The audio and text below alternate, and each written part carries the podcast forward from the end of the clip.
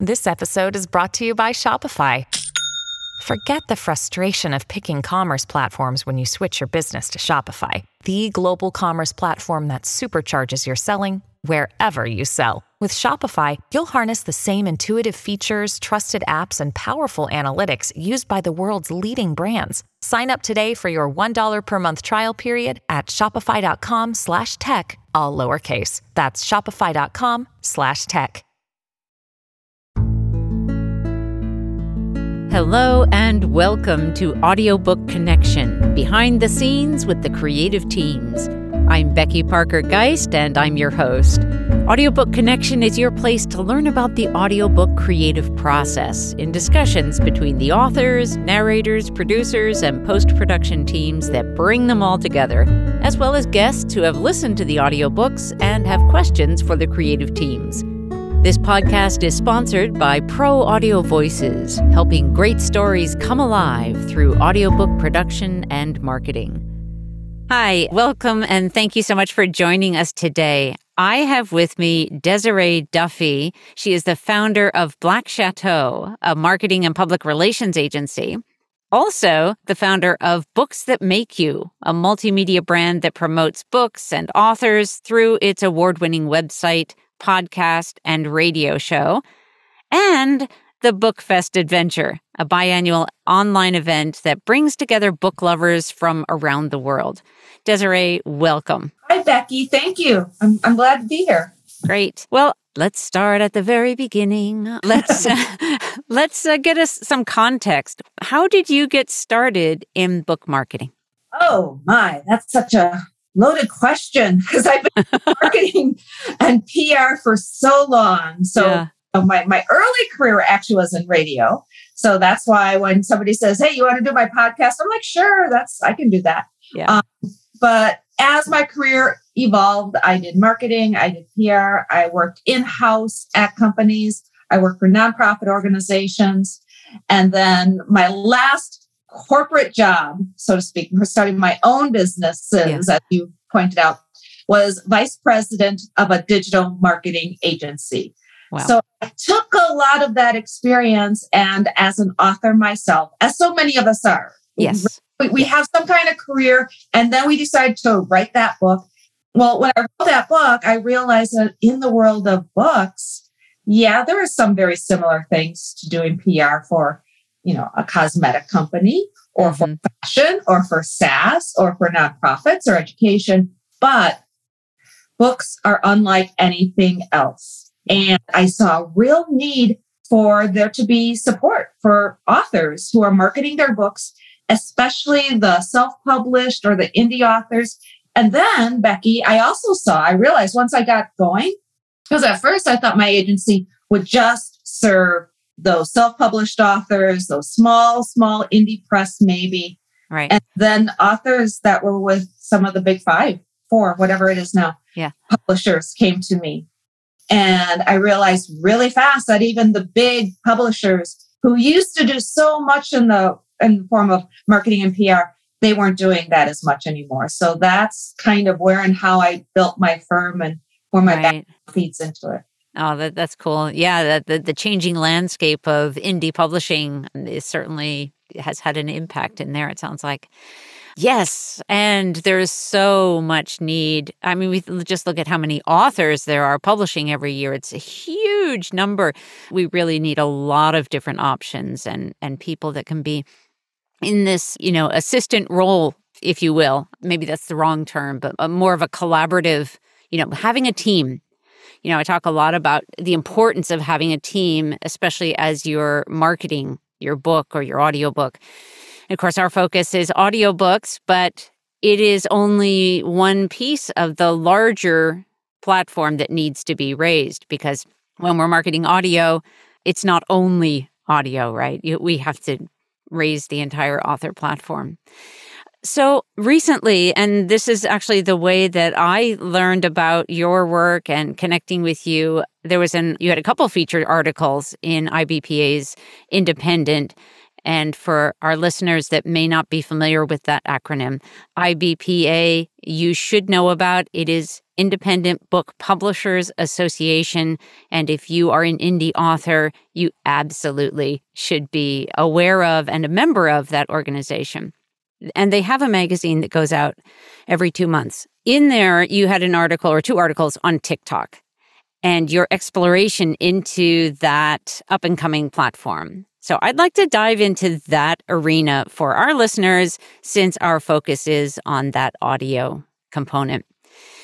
Um, first of all, in your work, what brought your attention to TikTok as a platform in, in a way that made you feel like you wanted to test it out? It was book talk, which is the hashtag, or you can call it the community within a community.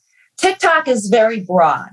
You know, it's like Facebook, but within Facebook, you have lots of smaller groups. It's like on Twitter or Instagram, you can follow a hashtag and that whole hashtag unleashes an, an area or a community because they're all talking and communicating within that. Right. In TikTok, I find that that sense of community by using a hashtag is even more so.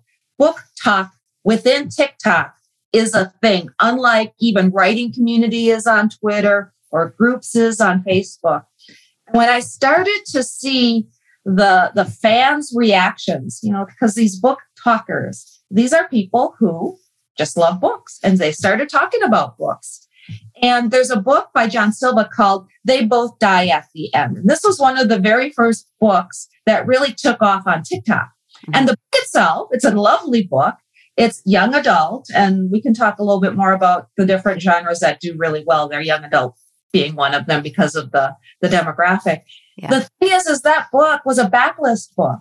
It had been out for years. All of a sudden, the sales started going up, and the publisher and their authors like, what, what's happening? We're not doing any advertising. We really promoted this book, and it was just the viralness of BookTok. It was a couple of people that one person, I mean, you probably trace it back to one person, right? Right. Started talking about it.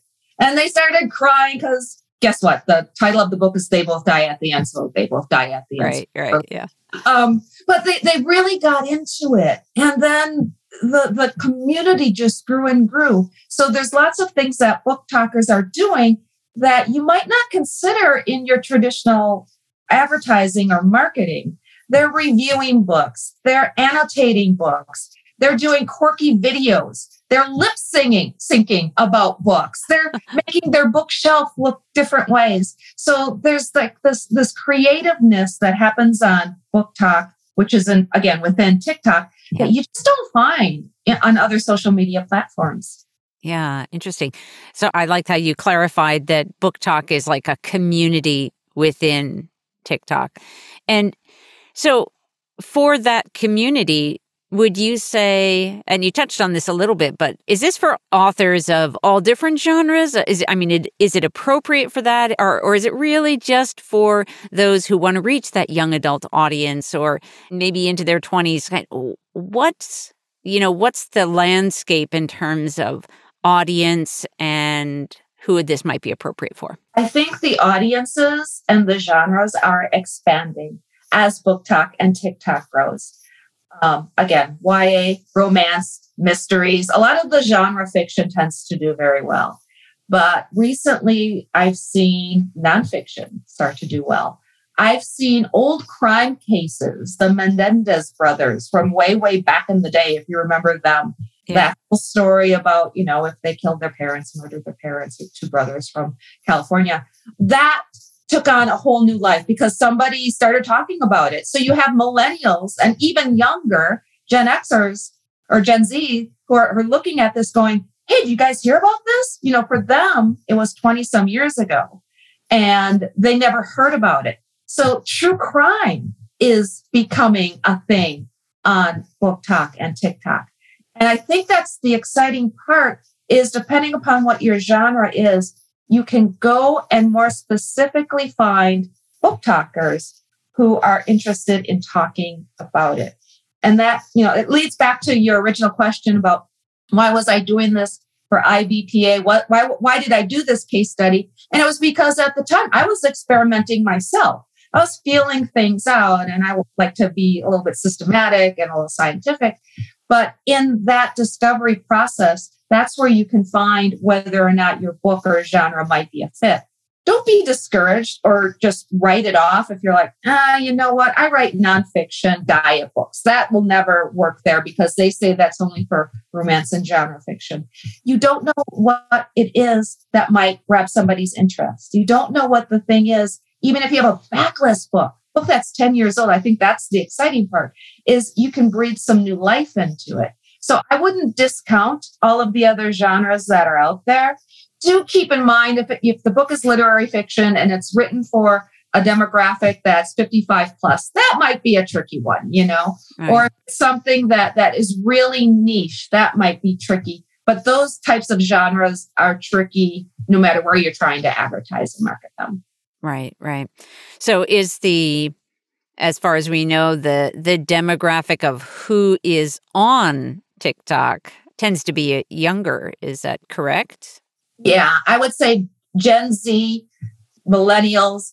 There's some Gen Xers and boomers. Heck, I've seen people who are 75 plus rocking it on TikTok. Because if they're dancing or singing, that's a whole thing in and of itself. So even though you, you kind of know it skews younger, and that's really, you know, the generation that started it between Gen Z and millennials. It's funny because now Gen Z is even making fun of the millennials for being, you know, not really with it. So I'm, I'm Gen, I'm Gen X. So I'm just like laughing at everybody below me, I remember what that was like. Um, but yeah, I, I, do think that you, you do have that younger demographic for the most part, but they embrace anybody who's older and willing to have fun. And, you know, another thing that they, they like to do too is when an author appears on TikTok, and there's almost like this confusion of what am I doing here? Why are we doing this? yeah. They, they, they love that. They love that authenticness. They don't want you to be there putting on airs and trying to be somebody you're not. The authenticness of the writer and the book and the story. If that comes true, I see that the community there really embraces it. Yeah. And I see, you know, even just based on what you said about the inception of BookTok, you know, that one person got hold of a title that they were excited about sharing that that in itself is a reminder that okay maybe you don't have thousands of people that would typically be in your demographic on TikTok but that doesn't mean that you're you know you should write or BookTok off as a as a channel so with audio, of course, one of the things that that we talk about is creating these audiograms, like little short videos, typically a book cover image, clip from the audiobook. Do you see those as an appropriate or helpful kind of video to post on BookTok? I think that's a great idea. I mean, because you've got the audio element there. And if, if you've gone through all of the work and I'm probably preaching to the choir here of creating that audiobook because that's not not a small task either. You thought you thought writing the book was hard. Woo, you know, get to record it. But I, I think that's a really great way to do it. And if you're showing the book cover, showing the inside of the book, doing something video wise that goes with it, yeah. that's an excellent way to, especially in the beginning, to to use TikTok and BookTok to kind of get your feet wet in that community. Yeah might be kind of fun to have if, if you could figure out how to do a sort of peeking around the from behind the book image as the author, you know. So like, that might be yeah. give it that little bit of personal element, right? yeah, yeah, exactly. Exactly. Great. So in your article you talked a lot about influencers and how they played a really important part in the success that you experienced. So I'd like to dig in a little deeper into that realm. First of all, how did you figure out who would be the influencers that you then ended up engaging? Yeah, that's a great two part question there. So it goes back to how we wanted to use TikTok. Even before we decided to do the case study, we were looking at okay, what is TikTok? How do we use it? How do you maximize it? What's already happening there? And a lot of people are like, oh, you should be on TikTok or you should have a profile there. It's kind of like saying you need to be on Facebook or you need to be on right. Twitter. You need to be on Instagram. When you're on a platform, and here's the thing where I tend to go against what a lot of people say about social media and authors. I believe that an author should probably be on two channels and rock them out. They should be the ones they want to be on. Don't force yourself to be on Instagram if you hate it. I actually mm-hmm. hate it. Don't force yourself to be on Twitter if you hate it. I actually love it. Go where you feel comfortable and where your audience is. That's the other thing. Right. So audience is why and you hate Instagram. Ooh, that might be a hard one, but you, you might have to suck that one up. It's the same thing with TikTok. I wrote an article kind of with tongue in cheek about don't be on TikTok unless you want to be a dancing author. And I wrote that at this point, probably about two years ago when TikTok first came up. And the idea was at that time, people were dancing, they were lip syncing, they were being very creative on TikTok. And knowing most of the authors I know, doing something like that was so far out of their comfort zone. right. Try to do it unless they really want to start dancing. If you want to start dancing, great. But otherwise, you're going to be just floundering around. And in the end, I'd rather see you use that time for other platforms or other ways of promoting and marketing your book. That's a better use of everybody's time, you know, because then at the end of it, it's like, look, I'm on TikTok. I danced and I did these 20 videos and I've got 20 followers. Right. Yeah. Worth it. So the idea I have is there's creatives on TikTok, on all channels, but really it's a creator platform. These are people who are putting time and energy into these videos and these postings like you wouldn't believe. This isn't just prattling something off on Twitter or even just prattling something off on Facebook or Instagram and adding a pretty picture to it. They're doing stop animation, they're dancing, they're doing moves, they're coordinating, they're stitching videos together, they're doing an entire scene where their bookshelf is all of a sudden decorated in different ways. That takes a lot of time. So rather than trying to tell authors or even ourselves, now we do have a BookTok channel, but that wasn't the big thing. The big thing is let's find influencers that we want to work with who want to help talk about our books talk about, and we used our book fest. We decided to promote book fest, which is going to promote a whole bunch of authors. And that's where the idea came from. And so then, as you saw in that case study, we went out and created a hot list. We did our research. And it was just a matter of going through, following the hashtag BookTok. That's the best way to do it. Uh-huh. To see who's using that and see who has lots of followers, who has lots of views, and looking at the content of their videos you know, just like with every social media platforms, they're the ones that become popular because they're kind of cranky and divisive. yeah. You, you, you, don't want to do a, a you know a, have an influencer whose big shtick is trashing books, right? We're, right. We're not, we're not looking for the the negative critic. So once we had that hot list of the ones that we wanted to work with, then the hard part started because I am a person who loves to use email. And guess what? Gen Z and millennials, they like to use direct messages and they don't respond too well to emails. so it was a combination of emailing them and then going on to, to TikTok and we have social media team members who can help out. It's like, okay, can you DM them? Can you direct message them and see if they're getting my our emails? So it was, you know, tracking, tracking down the ones and, and talking to them and saying, hey, we want to do something creative. Do you want to, do you want to join us? Are you interested in doing this? And then, you know, just like anything else, we hired them, we paid them. Yeah. I believe in paying creatives for their time. That's me.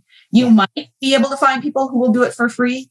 There's a certain concept sometimes I think that authors have that everybody should promote my book for free. it's like, oh, right. Hey, you know, some sometimes somebody will do an interview with you and it's for free. But a lot of times people are going to promote things because, you know, it, it, makes money. And if they're spending hours making that video, they should be compensated. Oh, so yeah. compensated them.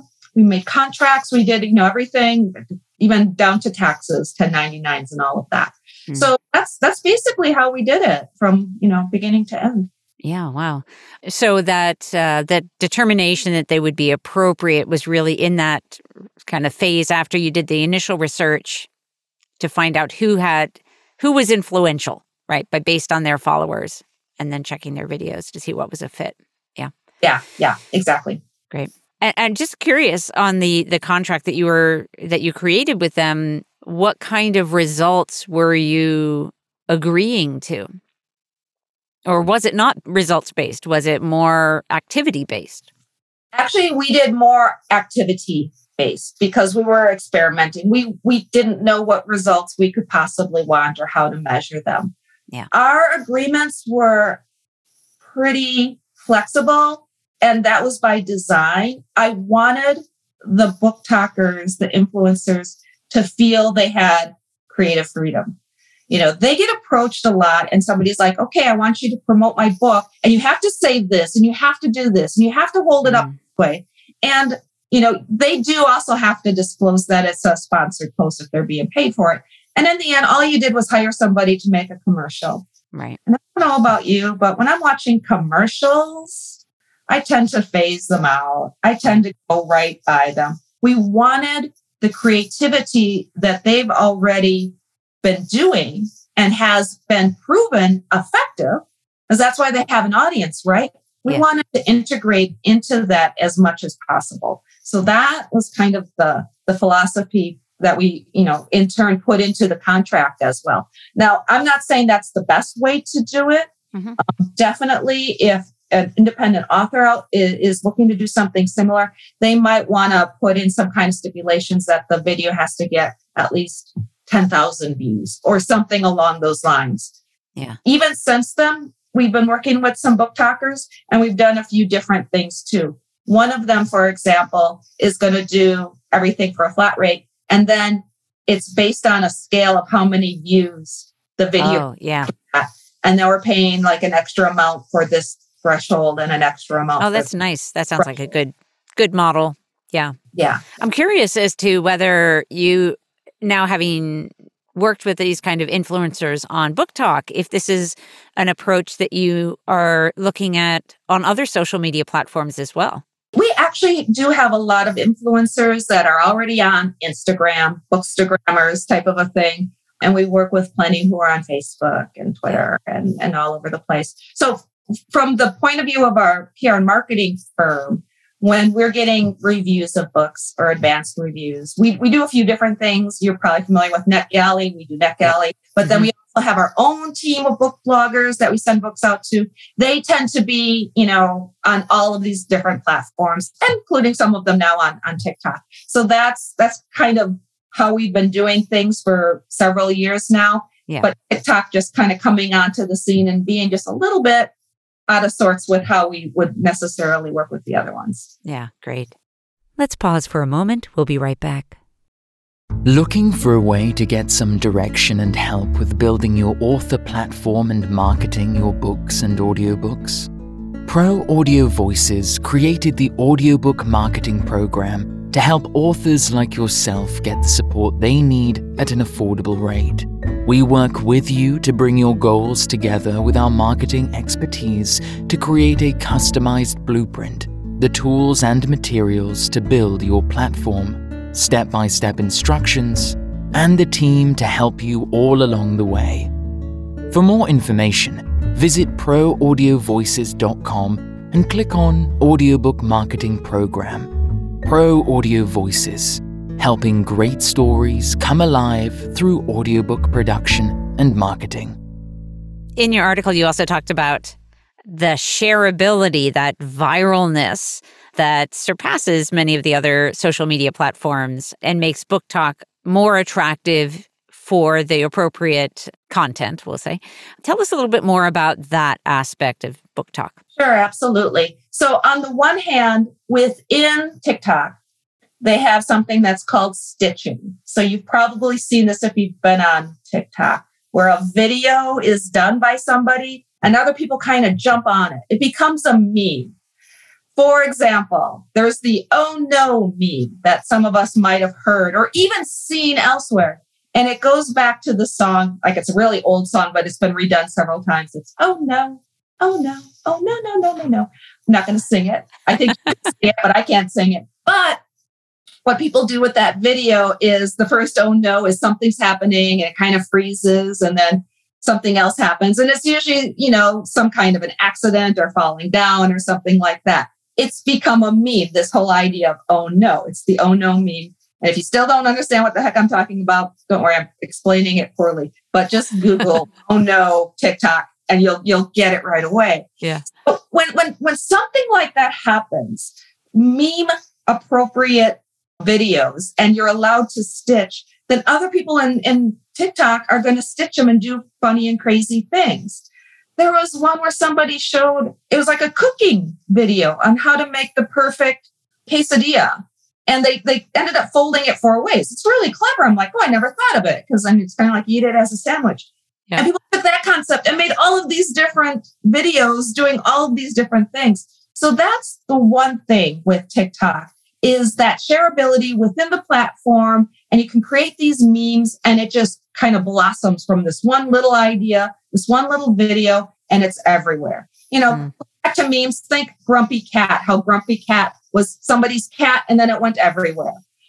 On the other hand of that, the shareability, the other aspect that I mentioned is the fact that you can share TikTok videos virtually on any other platform without a lot of hassle I can't really share my Instagram on other platforms. I mean, I can, but it just doesn't work as well. Instagram has things in place and Facebook owns Instagram. So it's just kind of difficult. Yeah. It, it just doesn't come across as well. Whereas you'll see a lot of TikTokers that also then will post that on YouTube. You'll see people on YouTube that'll collect a bunch of TikTok videos and compile them together. And they're now sharing that. So once something happens on TikTok, it can kind of hit these other platforms.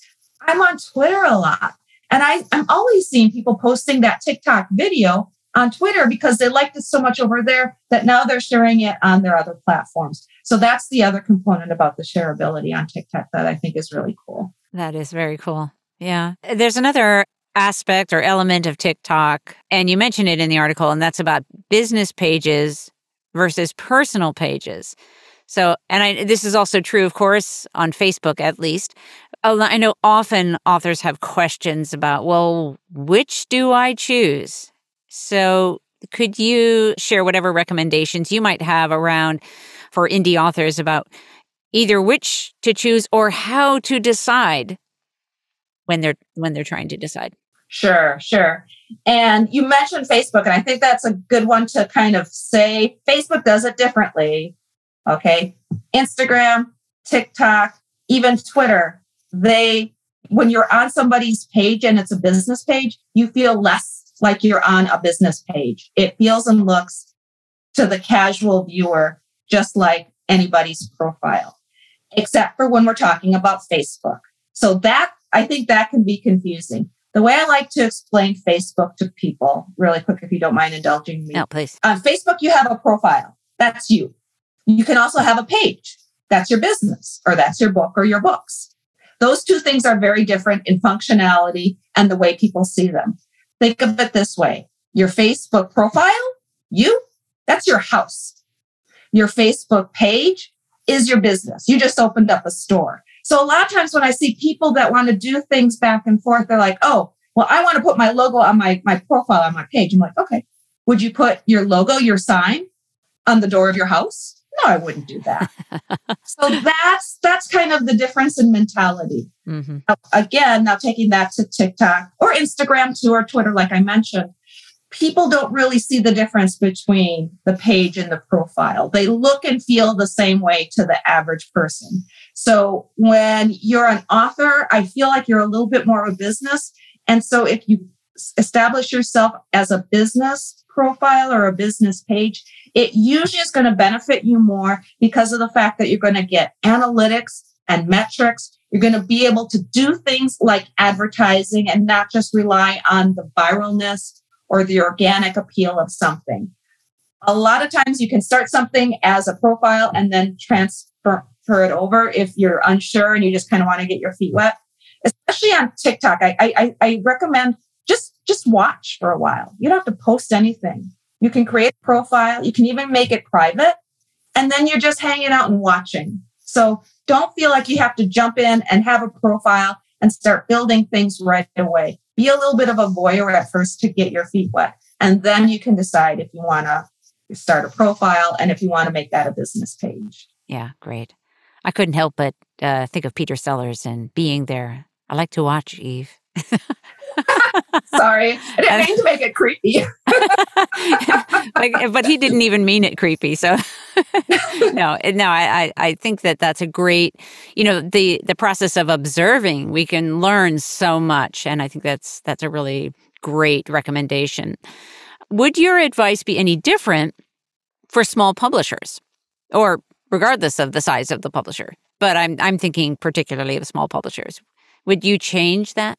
No, I actually think even more so they should probably be a business because they're going to be representing lots of books and different authors. And yeah. I would recommend for somebody like that, especially to try to find influencers that they can perhaps work with and hire to do videos because those influencers then they can go back to again and again because it's not just one title or even just one series. It's probably several different titles and authors.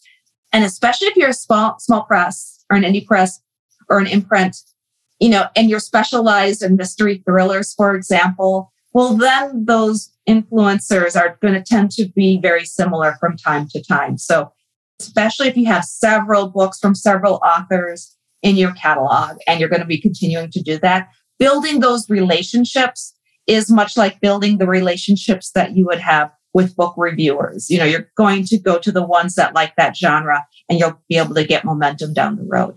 Yeah. Great. Now, when you did this sort of test case with BookTok, you were doing a specific campaign for an event, right? How do you see it working if if any different? Maybe it's not. How do you see it working either for like book launches or just for ongoing marketing? Mm-hmm. For a book launch, I think it's not a bad idea. If you want to find a couple of influencers that are all going to release that video around the time that your book is launched, and you know using the hashtag you're still using hashtags book launch etc i think that's a great idea to integrate that into a book launch strategy i'm currently actually working with an author who wanted to explore BookTok and he has he has a, an extensive catalog he's in the courtroom drama type genre Mm-hmm. So it's a little, that's what I mean. It's a little bit of not the best fit, but we have found some influencers for him. And he has a three book series. The third book in the series is about to come out, but right now we're actually promoting the first two.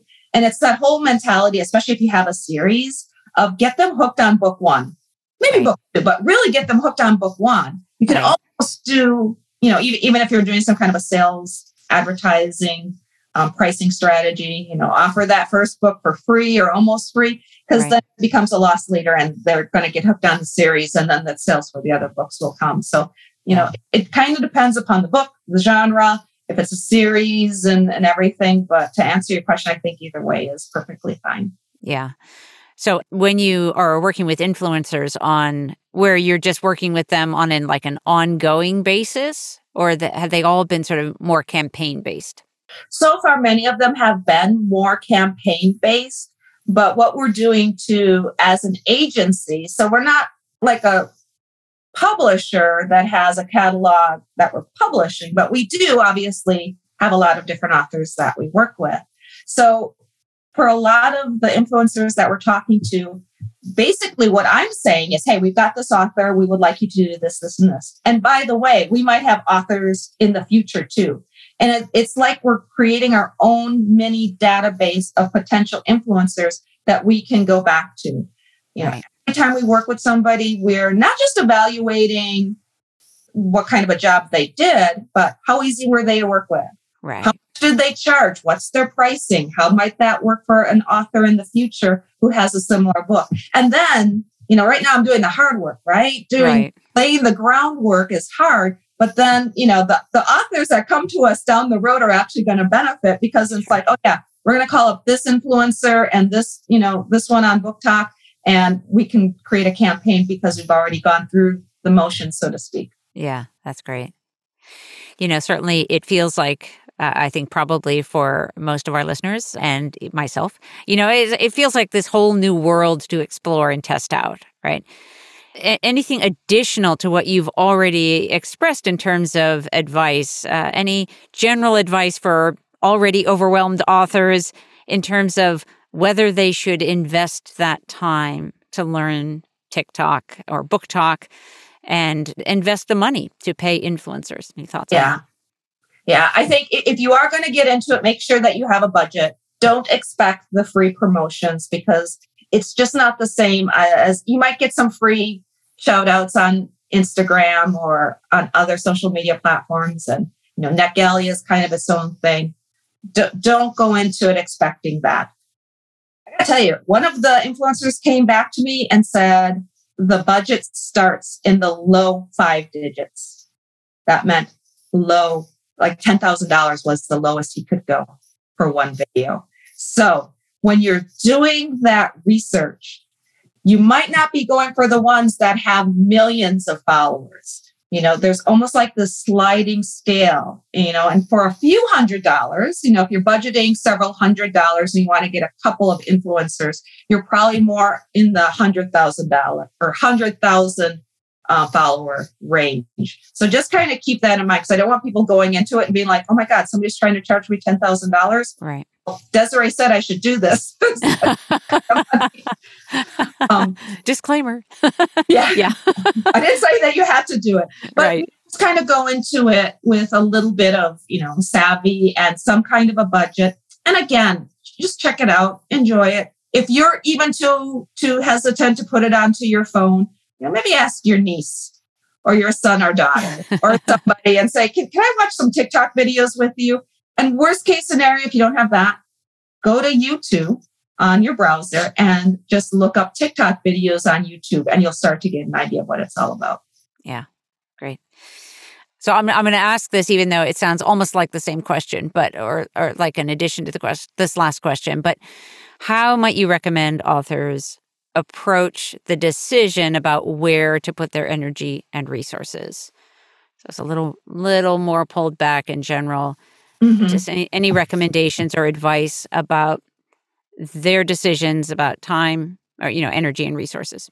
And I'm going to pull that back too, because I think the ultimate thing that every author needs to really ask themselves and answer honestly to themselves is what are your goals? Yes. Why you write this book? All yes. right. Becky and I are on the same wavelength because it's different for every author. That's right. And I, I actually have a list, a list that I created way back when I started the firm. And there's 13 different reasons that authors write books besides making money. Yeah. Quite often, if an author comes to me and says, I've got a million dollar book and you need to market it for me so that we can make millions of dollars, I'm like, and the the the publishers turned you down. Why? Why did the publishers turn down this million dollar idea? Yeah. You know, it's like if you're writing because you love it, because you want to get a story out there for the world, that's so much more powerful and that just feels more genuine. You know, really, if you want to be a millionaire, you probably should have gone into investment banking because, you know, there's very few authors who make it to be millionaires. And they especially don't do it right out of the gate. Right. We have a few outliers, you know, our Andy Weirs and people who might have, you know, done something online and then it took off and it hit. But usually authors are doing this for the long game. Prolific authors, you know, I had the pleasure of talking with Jonathan Maberry, who started out as a journalist and then he started writing a little bit. It took him years to get to the stage he's at. You hear that all the time. So, you know, ask yourself what your goals are so many authors who are just, this is my one and only book I'm ever going to do. Well, you're probably not going to make millions of dollars on your one and only book. But did you write that so you have a legacy for your family? Is it your memoir that you want your great great grandkids to read one day? You know, is it is it a business book? People who write nonfiction and it's a how-to book and it's a business book, is that business book going to help you build up your business, give you credibility? Is it a calling card where you can actually hand it to a client when they walk into your office and say, by the way, I wrote the book on how to do XYZ? Because right. that really builds up your, your clout as far as somebody possibly hiring you to consult or work with them. If, if you're doing any kind of consulting work, maybe you're a coach of some kind and you're doing workshops you do a lot of events where that book is something that you're selling at the back of the room. Again, it might not be that you're making a lot of money with those back of the room book sales, but all of it works together to help increase your brand profile. So to right. answer that question that you pulled back on, I pulled back on it too because the goals of what you're doing matter. If yes. you're looking to find TikTok influencers and you think it's going to turn your book into an instant bestseller, I'm not saying it hasn't happened for people, but be realistic. You don't want to have that disappointment. Yeah. I love that you pulled back to goals. That's where I always start. It's it's the very first question we ask anyone when you know before we start working with them to get clear on on their goals. So I want so if our listeners would like to learn more about your services and how they might uh, work with you or learn more from you, could you share your website? Sure. So if you're interested in Black Chateau for PR and marketing help, we do a lot of work with authors and promoting their books, especially for book launches. That's our specialty. And that's blackchateauenterprises.com. Great. And if you're interested in seeing what we're doing with the Book Fest, we do the Book Fest every spring, every fall. It's free to attend. Go to thebookfest.com. You can sign up for email alerts and become a book fester. That way you're always in the loop on things that we're doing. And books that make you, booksthatmakeyou.com. That's our brand as well. And that's where we do articles and interviews. I do a, a podcast very similar to this, Becky. So those are three brands. So please check us out. And all of them have Instagram and Facebook. And I'm on Twitter, like I said. And yeah. Great.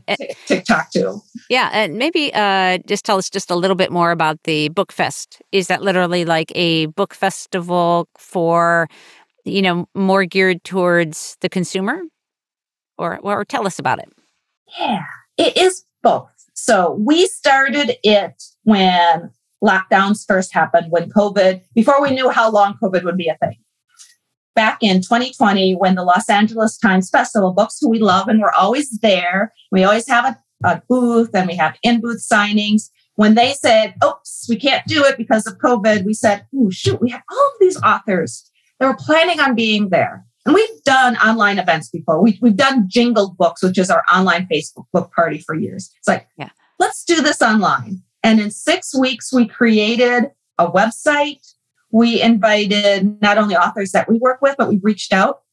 And even the funniest thing I think is on a kind of a lark, I was like, wouldn't it be fun to have somebody ironic read the children's book, Goodnight Moon, at the very end? It's kind of like a, a finale. Like, who is the most ironic person you could think of? Danny Trejo, right? Machete. I asked him, and he said yes. And so we we got just like this overwhelming response. I think a lot of it was because people were locked down and they couldn't go. but Mitch Albom, the number one best-selling memoirist of all time, Tuesdays with Morrie, he came on board. Sarah Kendzior, a journalist, and uh, she did a conversation with Connie Schultz, who's also a USA Today journalist. We just had all of these people come together for that very first one. And because it worked out so well, we did it a second time. And between that first and second time, at first we called it LA Book Fest. And then I realized, wait, people around the world are watching. Just because we're in LA doesn't yeah. mean everybody else is. So we dropped right. LA, became just the book fest. And at first it was just for readers. And then I have so many people in the writing community, editors and publicists and publishers coming to me saying, How can we be involved? And I was like, Well, this is geared toward the, the reader. That's when we decided to do two days. So day one is geared more for readers, day two, more for writers. And as you probably know, there's a there's a, a cross sectionality. there's definitely if you yes. read, you want to write. So we kind of blend those two together a lot because a lot of the programming tends to be for both. But that's, that's what we do. And we do it every spring, every fall. It streams live online. Meaning, if you go to our website, you can watch the stream there. There is no signing up and getting an invite to a Zoom meeting. It's almost like a broadcast. It is a broadcast. Yeah. It's just live. And we broadcast it as well on YouTube. And we'll use whatever platforms we can for streaming, like Facebook, you can stream live. We'll use Twitter and stuff like that. But that's why it's free. We just make it accessible to, to all and you can hang out, you can watch, you can join the chat room. We do a virtual gift bag of goodies that are free downloads and, and offer codes at the end. We do a contest, a big bookish giveaway.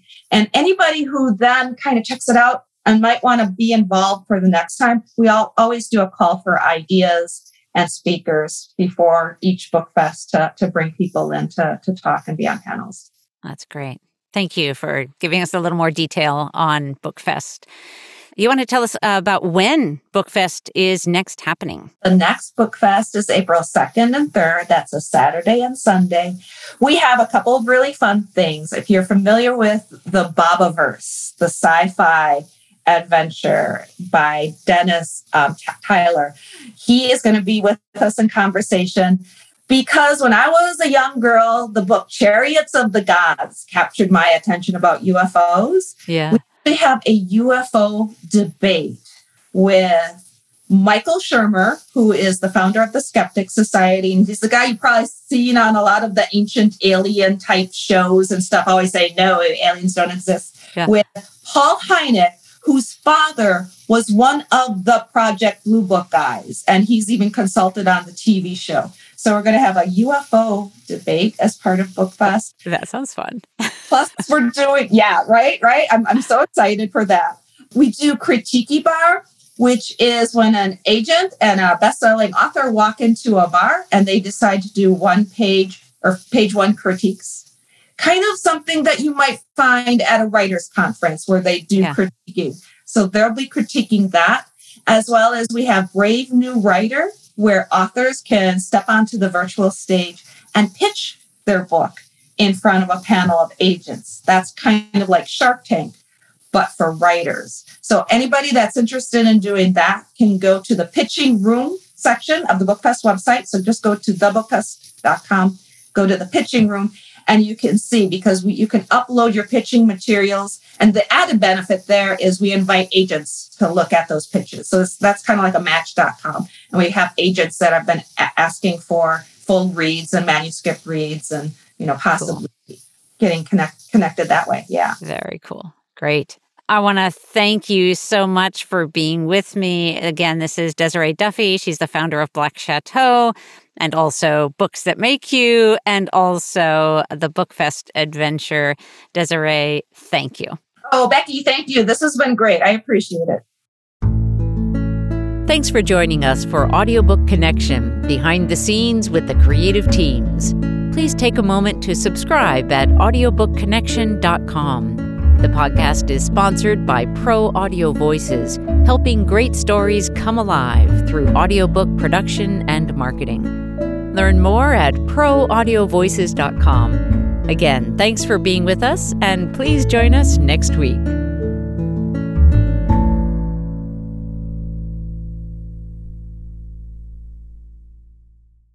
This podcast is a part of the C Suite Radio Network. For more top business podcasts, visit c-suiteradio.com.